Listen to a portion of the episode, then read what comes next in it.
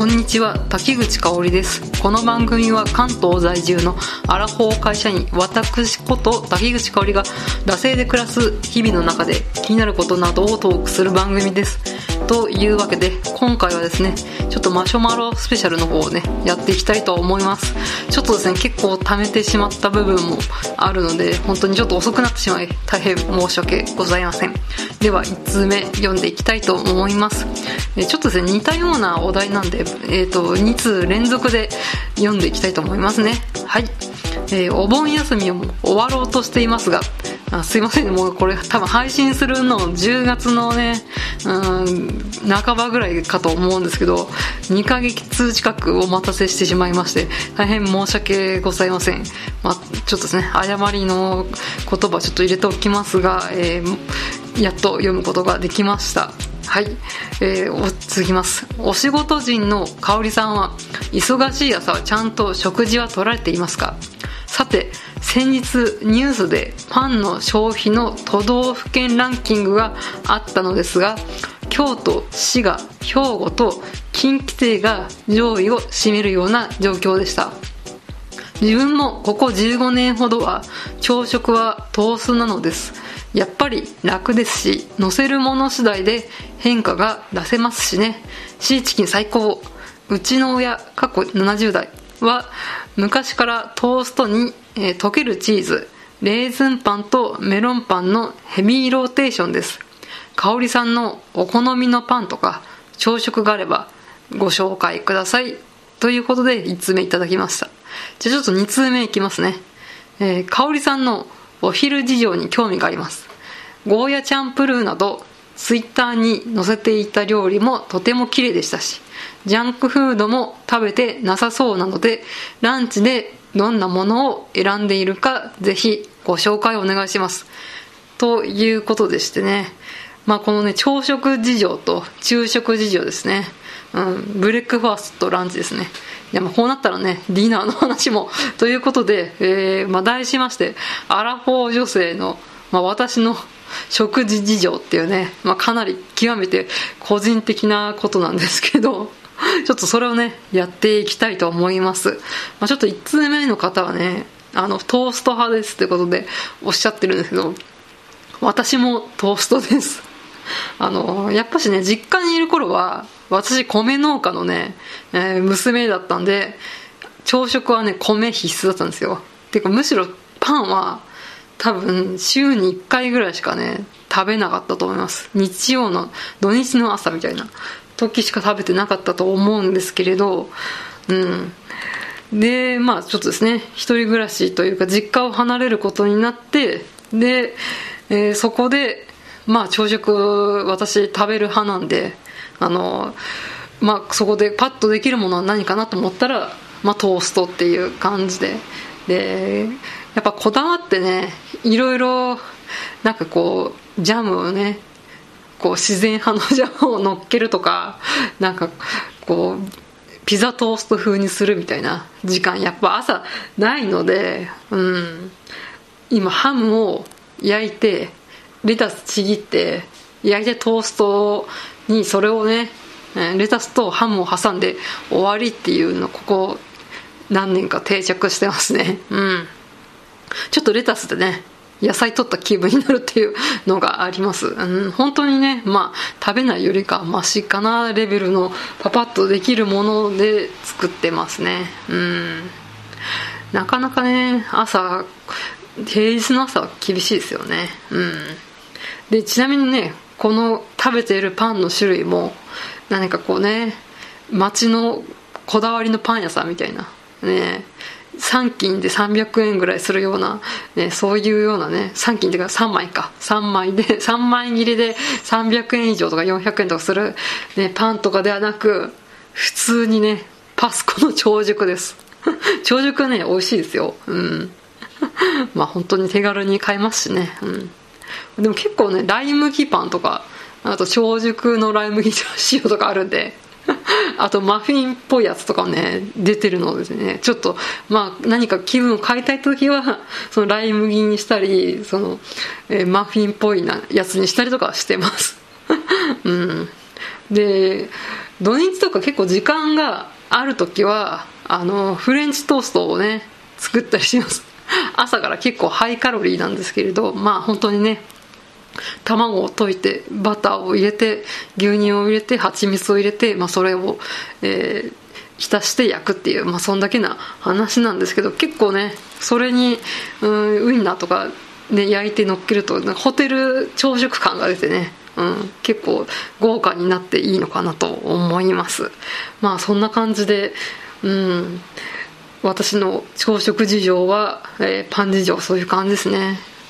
うん、やっぱし街のこだわりのパン屋さんみたいなパンドラの箱って昨日何食べた、まあ、ドラマ漫画であの言ってましたけどやっぱそういったねこだわりのパンはねパンドラの箱なんですよ。もう美味しいの分かってますからね。なかなか、うん、このね軽減税率がね適用されたとはいえね増税して、えー、なかなかこう給料もアップしない今高級パンにね手を出すのは結構ねハードル高いのかなと思います。なんか新宿に勤めてた時に俺のパンでしたっけ？俺のブレックファースト。なんかちょっと分かんないんですけどあの俺のイタリアンとか俺のフレンチとかあるじゃないですか。あのこだわりのシェフの レストランチェーンみたいな感じで。あれのパン屋バージョンがねああったんですよ。でも多分ね1斤が1000円ぐらいするようなパンで。あちょっと新宿勤務の時ね1回ぐらい買っとけばよかったかなと。ちょっとね後悔しておりますけど。うん1回ねちょっと食べてみたいですね。俺のパン屋みたいなやつ。うん。なんかもし食べたことあるっていう人がいたら感想聞かせてください。というわけで次がですねランチ事情ですね。うん。私なんとですねここ2年3 2年ぐらいですかね。2年は多分やってると思うんですけどなんと手作り弁当派です。うん、どうだ？どうやっていうね、うん、ま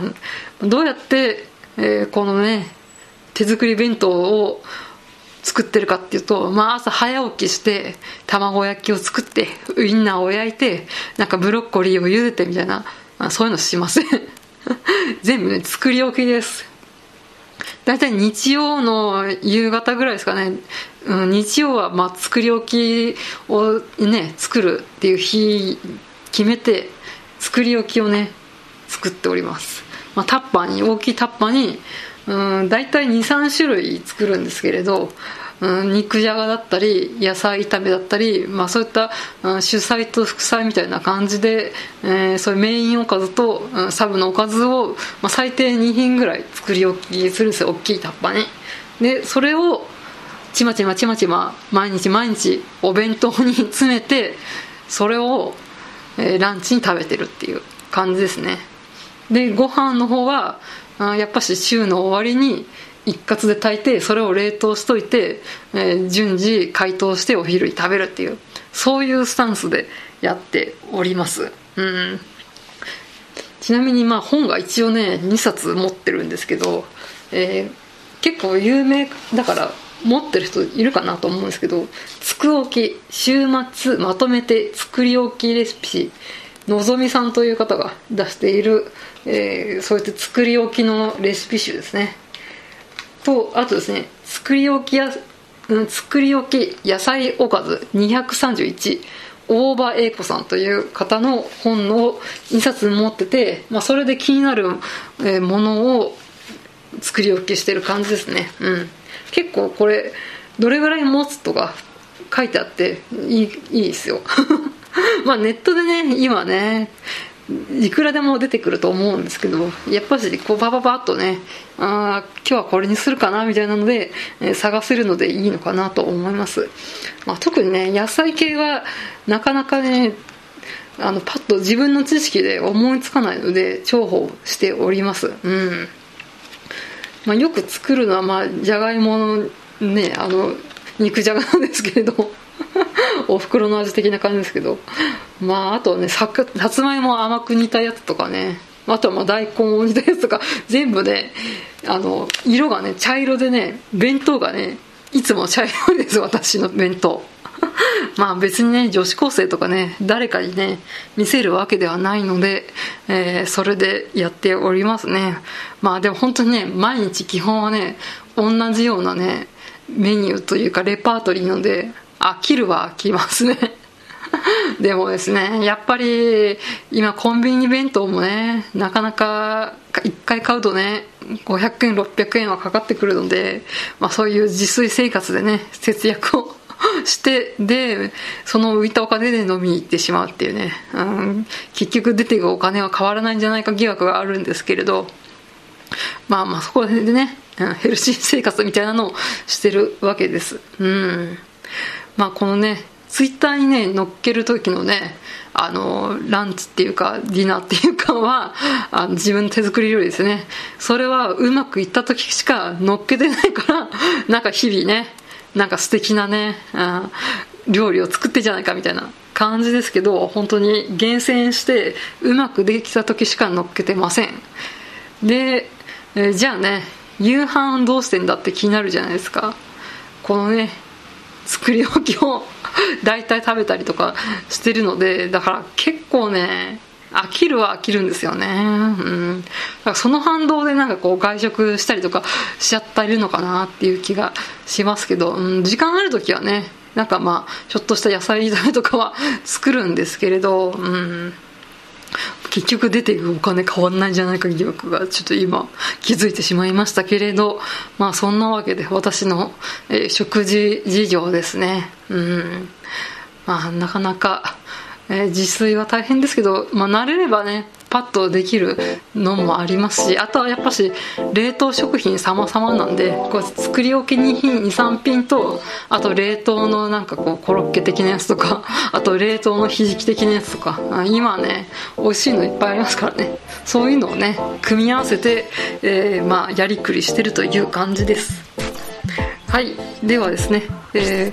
ー、締めてまいりたいと思います番組へのご意見ご感想はマシュマロまたはツイッターダセイ2018までお寄せください、えー、番組ハッシュタグ、えー、シャープダセ黒漢字でダセカタカナで、えー、感想等をつぶやいていただけると嬉しいです。ここまでのお相手は私滝口香織でした。また次回。